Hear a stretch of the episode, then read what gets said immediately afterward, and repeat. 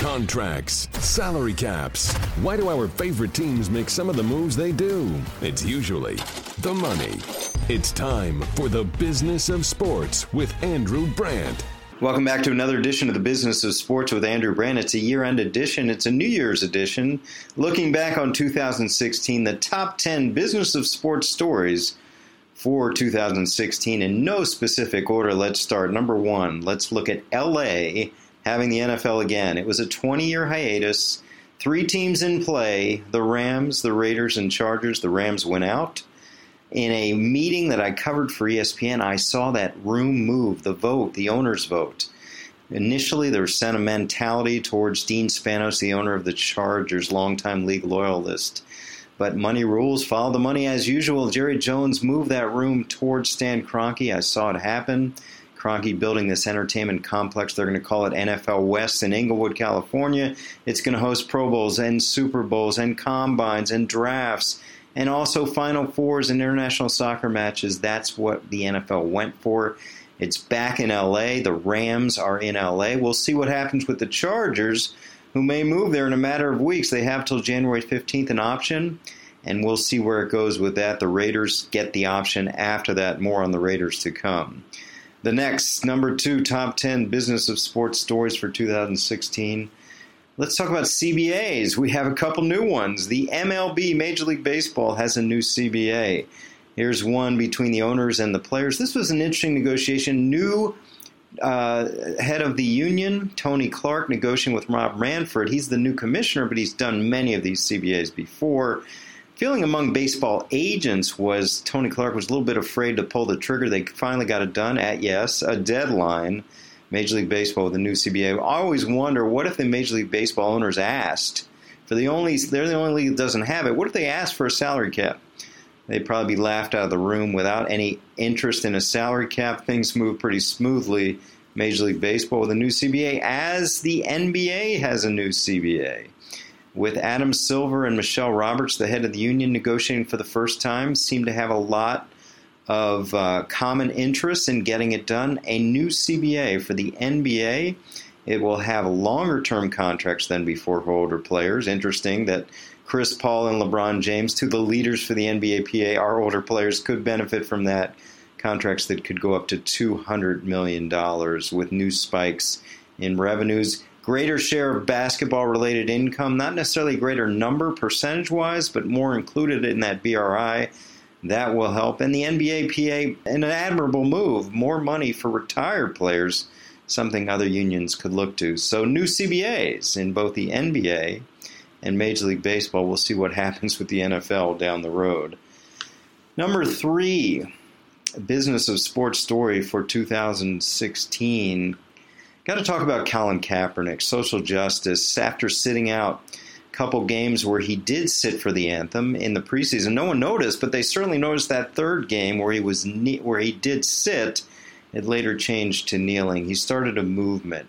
The NFL said they they certainly don't require, all they do encourage standing, but it led to protests throughout the NFL. College football got involved. The NBA, of course, all sports. Megan Rapinoe for the U.S. soccer team it led to high schools, uh, referees, cheerleaders, bands, in sort of a movement. Now, people could say, what does that mean? Well, it means that there's conversation. It means there's dialogue. It means that Colin Kaepernick, unlike a lot of people, took a stand. I admire him. We talk about athletes being so robotic, so cliche, so scripted in what they say. Well, Colin Kaepernick had a voice. And what I did was I saw during the bye week he had a camp for at risk youth. I thought he was putting his actions where his words were.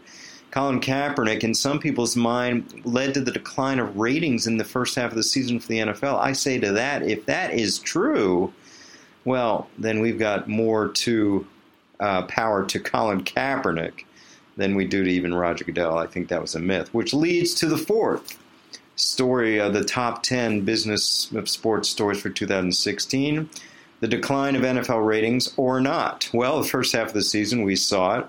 Weekly drumbeat, there was a decline every week in what the ratings were or weren't. In comparison 2015, which is actually a record year, and a lot of people are coming up with theories. My theory all along was this was almost entirely, if not entirely, election related, the most polarizing election in history. And Donald Trump is ratings gold. He is that accident on the side of the road you can't turn away. He was taking viewers away from all programming, not just sports programming. And of course, two debates, presidential debates, which get great ratings out, uh, were head to head with NFL games. That led to a lot of it. And of course, as we saw the second half of the season, which is the sample size to look at post election, we did not see this problem. We saw ratings equal or even better 2015. So move along here, nothing to see with NFL ratings on a decline, which some people, the hyperbole was even going to the decline of football, which we know is folly now. So, NFL ratings decline or not, probably or not. Another business of sports story from 2015. Another number five business of sports story from 2015 gambling in all forms. So here we are. One thing, one part of it NHL relocates a team to Las Vegas. They're crossing the Rubicon. This constant feeling that gambling strikes at the heart of integrity of the game that all commissioners talk about. Well, here we go. The NHL, the first team, first league to t- dip their toe in the water, and they have done that with the Las Vegas Golden Knights starting play in 2017. The NHL has crossed that line a team in Las Vegas. Will that happen in the NFL? Well, we have the Raiders. The Raiders move swiftly. When they didn't get a deal done in Oakland, when they didn't get the trip to LA, they went and publicly flirted with San Antonio and ultimately Las Vegas, passing a $750 million publicly funded stadium in record time through the legislature of Las Vegas and Nevada. And here you go. You have a team, you have a interested, you have a, a city that wants them badly. Will it happen? That's the big question. I think for the second year in a row, the Raiders will apply for relocation. We'll see what happens.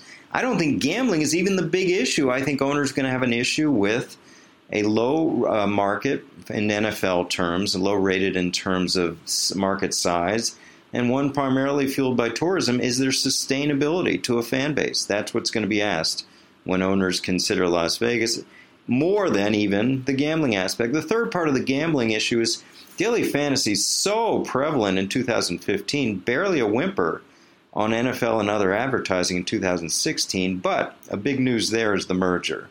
The two primary share companies, DraftKings and FanDuel, have merged. They're going to be one company subject to antitrust scrutiny, and we'll see what happens. Again, Major League Baseball invested in DraftKings. NBA invested in FanDuel. The NFL has taken the view that they're not investors. They don't have equity interests, but two of their owners do. Jerry Jones and Robert Kraft, early investors in DraftKings. So the, the gambling aspect, NHL in Vegas, NFL maybe in Vegas, the merger of the two primary companies in daily fantasy. Gambling a big issue in the business of sports 2016. Before we get to the other five top 10 issues in the business of sports for 2016, a word from Capital One. They know you've got questions about your credit. You may be asking, who's in charge of my credit score? How does it actually work? That's why Capital One created the CreditWise app. You can check your credit score anytime. It's free right in the app. Capital One consumer or not, millions of CreditWise users have improved their score by 20 points or more. So download the app for free today. CreditWise availability will vary depending on your ability to obtain credit history from TransUnion. CreditWise is offered by Capital One Bank. CreditWise at CapitalOne.com. Back to the top 10 business sports stories of the year for 2016. Let's talk about number six NFL contracts. Three that really caught my attention. One, a rookie. Joey Bosa, we thought that the new CBA prevented any holdout situation, preventing anyone from not doing a contract. They prefabricated the money in the contract, and they did. What they didn't preordain was how the bonus, the big number in the contract, is going to be paid, and these offset language, whether you know the team gets relief from a guaranteed contract if the player's cut and signs someone else. That's what they argued about for not days, not weeks, but months with Joey Bosa. It lasted late into training camp. Even a public shaming by the Chargers for Bosa not coming there Ultimately, of course, they did work it out when the Chargers moved some, but not all, some of the money into earlier in 2017. Bosa does sign as they all do, but I think he'll go down as the longest holdout situation in the history of the new CBA. I don't see anyone outlasting that. Second contract situation caught my attention this year was Josh Norman. There's got to be a backstory there where the Carolina Panthers let their Pro Bowl cornerback walk out the door. They had the franchise tag and they rescinded it. Why? Well, David Gettleman, the GM, said basically, yeah, you know, we're saving our money for D line. Contract demands were too much. Well, when contract demands are too much, that's why you use the franchise tag. Exactly. So you have him a year under rights, and don't tell me he was going to miss games. He was not. No one ever does that. They, they talk about it, but they never do that. So Josh Norman is set free to negotiate with 32 teams, not with one team gets a huge contract from Washington. And again, the Carolina Panthers let a Pro Bowl cornerback walk out the door for no compensation. Still scratching my head over that one. And the third contract situation, one that had maybe the greatest expectations of any contract in recent history. Andrew Luck finally did a deal. It's a huge deal. But it suffers from the great expectations because people like me wondered if we could get a full guaranteed contract like the NBA and NFL have and of course he couldn't. but he got 87 million guaranteed with if everything hits.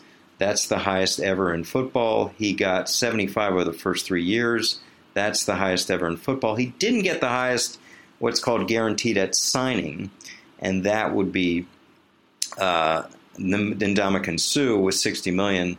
Luck only, only I should say, 47 million at signing. So a business of sports story from the NFL, three contracts that really interested me, the most interesting contracts of the year.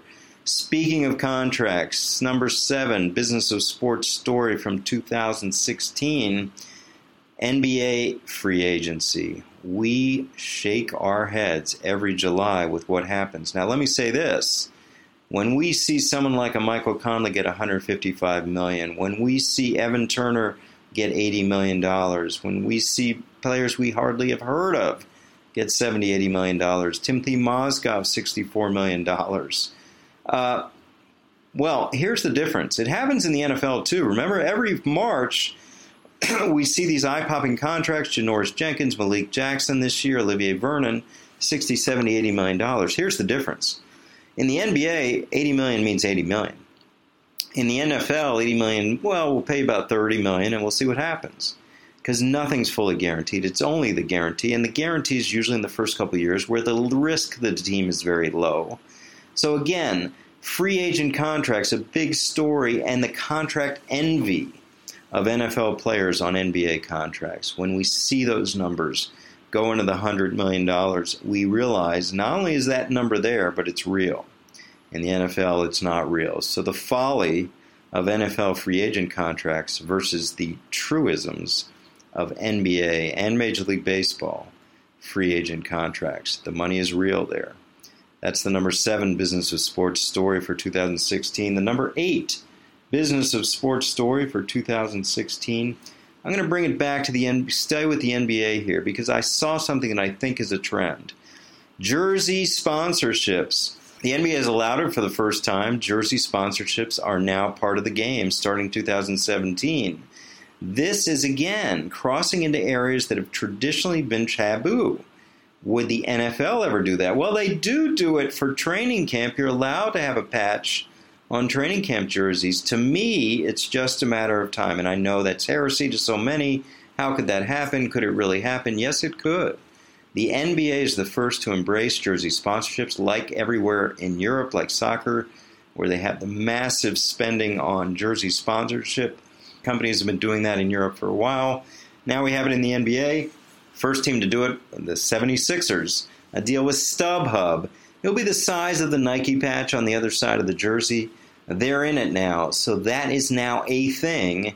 And the business of sports will never be the same because once you go, you're never coming back. We're going to have jersey sponsorships. And the Sixers got 5 million from StubHub. You can imagine what other teams are going to get a lot, a lot more than that. Think about what a Cleveland can get, what a Golden State can get, what a San Antonio could get, what an LA both teams can get. if the Sixers, downtrodden franchise, even though it's a decent market, could only get $5 million or could get $5 million. That's the eighth Business of Sports story from 2016. The ninth, concussion. I just think this is something we have to address every year. Two things related to the NFL on concussions that really caught my attention this year. Number one, the concussion settlement is finally settled. Uh, it went to various courts, went to an appeals court this year, the settlement between all these retired players in the NFL and it went all the way to the United States Supreme Court, which denied the chance to take it. Settlement stands. It is a $765 million settlement, but it's uncapped. Let's say it goes to a billion dollars. Well, the NFL continues to make a good deal here because, again, over 60 years, that's what we're talking about a billion dollars. A lot of it's going to be covered by insurance anyway. Why did the plaintiffs settle? Well, again, part of it is need of those in most need. Unfortunately, one of the named plaintiffs, Kevin Turner, has passed away. But again, when you talk about causation, when people are going to be asked, why do you have dementia? Because you know, did you do you lose your keys because of football, or just getting older? Did you have what was your lifestyle like? Did you fall on the ice? Did you have a bike accident? It's finally settled, and here's the other part of it. It does include ALS. It does include Parkinson's. It does include Alzheimer's in terms of payout, but it does not include CTE. CTE, chronic traumatic encephalopathy, does not have coverage in this settlement, which leads to my other issue with what happened in 2016. It is the gotcha moment with Jeff Miller, the head of NFL player health and safety, at a fact finding mission on Congress when they pressed him, does there have a link between CT and playing football? And he answered yes.